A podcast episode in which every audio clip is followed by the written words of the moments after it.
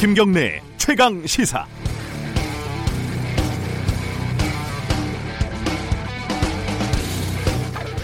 배신의 대가가 얼마나 쓴지 알게 될 것이다. 한유총 지도, 부가 일선 유치원에 계약 연기를 종용하면서 보냈다는 문자 메시지입니다. 이익 집단이 자신들의 이해를 관철하기 위해서 최대한 노력하는 것, 이른바 투쟁을 하는 것은 당연합니다.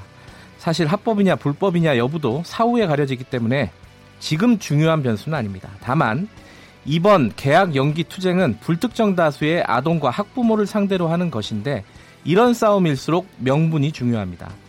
극단적인 투쟁에 나설 수밖에 없다면 불편을 겪을 학부모들을 설득할 수 있어야 하는데 뭐가 문제인지 설명이 잘 되지 않습니다.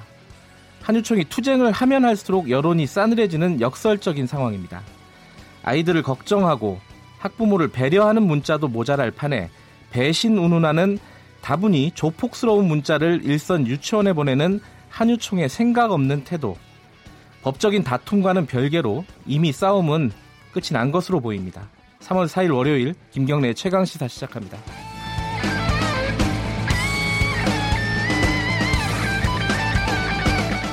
주요 뉴스 브리핑부터 하겠습니다. 고발뉴스 민동기 기자 나와 있습니다. 안녕하세요. 안녕하십니까. 한유총 소식부터 알아보죠. 네, 정부가 한유총의 사립 유치원 계약 연기 강행 시 사단법인 허가를 직권 취소하겠다고 밝혔습니다. 네. 법인 허가가 취소가 되면 한유총은 교육단체가 아니라 사설 이익단체가 됩니다. 그리고 교육부 집계 결과 어제 낮 12시 기준으로 계약 연기 뜻을 밝힌 사립 유치원이 381곳으로 집계가 됐는데요. 네. 연기 여부를 결정하지 않은 유치원도 233곳이기 때문에 계약 연기 유치원은 조금 더 늘어날 가능성도 있습니다. 숫자가 좀 계속 헷갈리더라고요. 그렇습니다. 예. 한유총은 계약 연기는 준법 투쟁이라면서 집단 폐원도 고려하겠다고 맞서고 있는 그런 상황인데요. 네. 관련해서 한겨레 보도가 하나 있는데 네. 비리 유치원들이 계약 연기에 대거 참여했다는 그런 내용입니다. 음. 한겨레가 참여연대와 함께 2016년에서 2018년 감사에서 네. 비리가 적발이 돼서 명단이 공개된 유치원이 있거든요. 이 명단하고 정부가 이번에 발표한 계약 연기한 곳 그리고 무응답한 곳 유치원 486곳을 비교 분석을 아, 해보니까 아, 예. 비리 유치원 75곳이 포함이 됐습니다. 네. 그러니까 각종 비리가 드러났던 유치원들이 반성하기보다는 아이들을 볼모로 계약을 연기하거나 교육청 조사에 무응답했다는 그런 지적이 나오고 있습니다. 학부모들은 지금 고민이 많겠어요. 그렇습니다. 예, 정부가 긴급 돌봄 체계를 운영한다고 했는데 이게 좀 잘 운영이 됐으면 좋겠습니다. 자, 청와대에서 중일러 삼국 대사를 교체하겠다는 거죠? 네, 두 달 정도 공석이었던 주중 대사에는 장하선 전 청와대 정책실장이 유력하고요. 네. 남관표 전 안보실 2차장은 주일 대사를 맡게 될 것으로 보입니다. 그리고 불법 자금 수수 의혹을 받고 있는 우윤근 전주 음. 러시아 대사 예. 후임에는 이석배 주 블라디보스톡 총영사가 유력하고 현 조윤재 주미 대사는 유임이 유력한 것으로 전해지고 있습니다. 유윤근 대사가 바뀌는군요. 이번에. 그렇습니다. 예. 아, 그리고 문재인 대통령이 오늘 국가안전보장회의 NSC 회의를 주재를 하는데요. 이 NSC 회의를 직접 챙기는 건 지난해 6월 싱가포르 북미 회담 이후 9개월 만입니다. 네. 대북 특사 파견 가능성도 검토가 되고 있고 그리고 최소 7개 부처에 대한 개각도 오는 7일쯤 단행할 예정입니다. 청와대가 바빠요. 그 그렇습니다. 그, 맞아 하노이 노딜 이후로요. 네. 자, 한미 훈련이 3, 4월에 사실상 폐지된다. 이 소식도 정리해 주시죠. 키리졸브 연습은 2007년 시작이 됐었는데 12년 만에 이제 역사 속으로 사라지게 됐고요. 그리고 독수리 훈련 같은 경우에는 75년에 시작이 됐거든요. 44년 만에 역시 사라지게 됐습니다. 네. 다만 키 리졸브보다는 훈련 기간 등을 2주일에서 한 일주일 정도로 축소한 동맹이라는 이름의 연합훈련을 오늘부터 실시를 하게 됩니다. 그리고 기존에 두 달가량 실시하던 연대급 실기동 훈련인 독수리 훈련도 명칭을 없애고 대대급으로 축소를 해서요. 연중 소규모로 실시하기로 했는데요. 이렇게 되면 한미연합훈련이 실시할 때마다 전개되던 스텔스기라든가 전략폭격기와 같은 미군의 전략 자산 전개도 이루어지지 않게 됩니다. 네. 아무래도 이제 2차 북미 정상회담 합의 불발 선언 이후에 네. 이틀 만에 이제 전격적으로 폐지가 된 건데 미국이 비핵화 협상의 판을 깨지 않겠다 이런 의지를 드러낸 것으로 평가가 되고 있습니다. 네. 그리고 다른 훈련들이 있지, 있지 않습니까? 뭐 을지 프리덤 프리덤 예. 가디언과 같은 다른 훈련도 영향을 받게 될 가능성도 있습니다. 이 트럼프가 그 하노이 기자회견에서 돈 때문에 이거 안 한다라고 얘기를 했잖아요. 그렇습니다. 근데 뭐 두 가지 의미가 있겠죠. 북한에 대한 제스처도 있고 뭐 돈 문제도 걸려 있을 것 같은데 네. 여기에 대한 언론들의 입장들은 많이 갈리는 것 같아요. 아, 굉장히 분명하게 갈리고 예, 있습니다. 이제 보수지 중심으로는 말이 안 된다. 지금 훈련 중단하는 것은 그렇습니다. 이런 목소리도 있고 어, 지금 북미 관계를 고려하면은 뭐 합리적인 어떤 선택이다라고 얘기하는 쪽이 있고요. 네.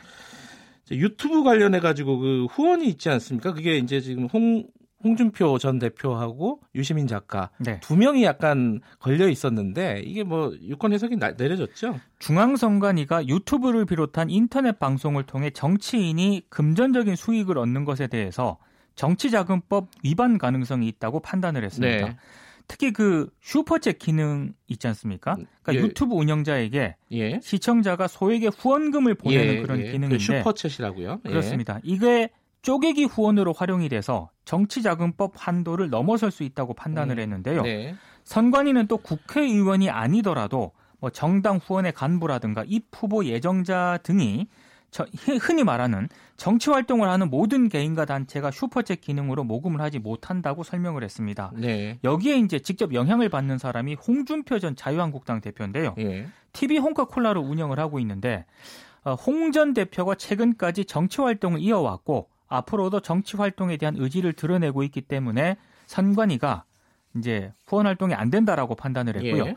반면에 유시민의 알릴레오를 운영 중인 유시민 노무현 재단 이사장은 어, 정치자금법에 어긋나지 않는다고 판단을 했습니다. 네. 그러니까 어, 출마하지 않는다라는 그런 입장을 네. 정관위가 이제 존중을 한 것으로 보이는데요. 다만 정치인이 언론인이나 시사 프로그램 패널 등이 진행하는 방송에 출연을 하고 출연료 받아가는 거 있지 않습니까? 네. 이건 가능하다고 밝혔고요. 정당이 정치활동 영상을 인터넷 방송 사이트에 올리고 간접적으로 광고료를 받아가는 것도 역시 가능하다고 판단을 했습니다. 이게 이제 기술이 발달하니까 이런 문제가 생기는 건데 그렇습니다. 그 유시민 작가가 만약에 정치권에 나오게 되면 그럼 어떻게 되는 거냐? 지금 받은 돈은 뭐 이런 문제도 있더라고요. 좀 정리가 좀 필요할 것 같아요. 그렇습니다. 자, 삼성 노조 와해 공작 관련된 재판이 좀 많이 문제가 있다면서요, 지금? 서울중앙지법 형사 23부가 내일 삼성 노조 와해 사건의 사실상 첫 재판을 시작을 하는데요. 네. 이게 지난해 6월 1일 이 최평석 삼성전자 서비스 전무가 처음 기소된 지 9개월 만입니다. 굉장히 오래 걸렸네요. 이 자체가 좀 이상한데요. 예. 지금 삼성그룹 삼성전자 관계자 19명, 그리고 삼성전자 협력업체 관계자 7명 등 모두 32명이 피고인으로 이름을 올린 그런 상태인데 네. 1심 재판이 9개월이 지나도록 속도를 내지 못하고 있습니다. 근데 문제가 뭐냐면은요. 예. 어, 그동안 법원이 영장을 발부한 구속 피고인마저 모두 보석으로 풀려났다는 점인데요. 네.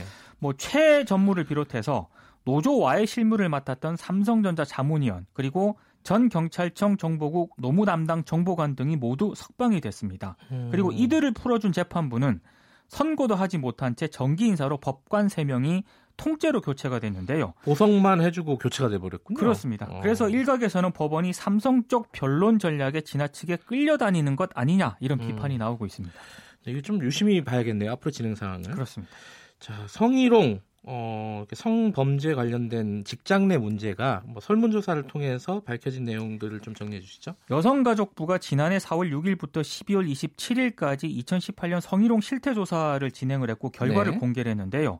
공공기관 400개, 민간 사업체 1200개 직원 가운데 8.1%가 지난 3년 동안 직장에서 적어도 한 번 이상 성희롱 피해를 겪었다 이렇게 답을 했습니다. 조사한 표본이 굉장히 많군요. 그렇습니다. 예. 피해자 유형별로 보면은요. 여성 비정규직 저연령층일수록 피해 응답률이 높았는데요. 네. 가해자 성별을 보면 대부분 남성이었고 피해자와의 관계에서도 상급자인 경우가 61.1%였습니다. 예. 그리고 문제는 대부분 성희롱을 겪어도 참고 넘어간 게 81.6%로 조사가 됐는데요. 네. 큰 문제라고 생각하지 않아서가 49.7%였고 문제를 제기해도 해결될 것 같지 않아서가 31.8%로 조사가 네. 됐습니다.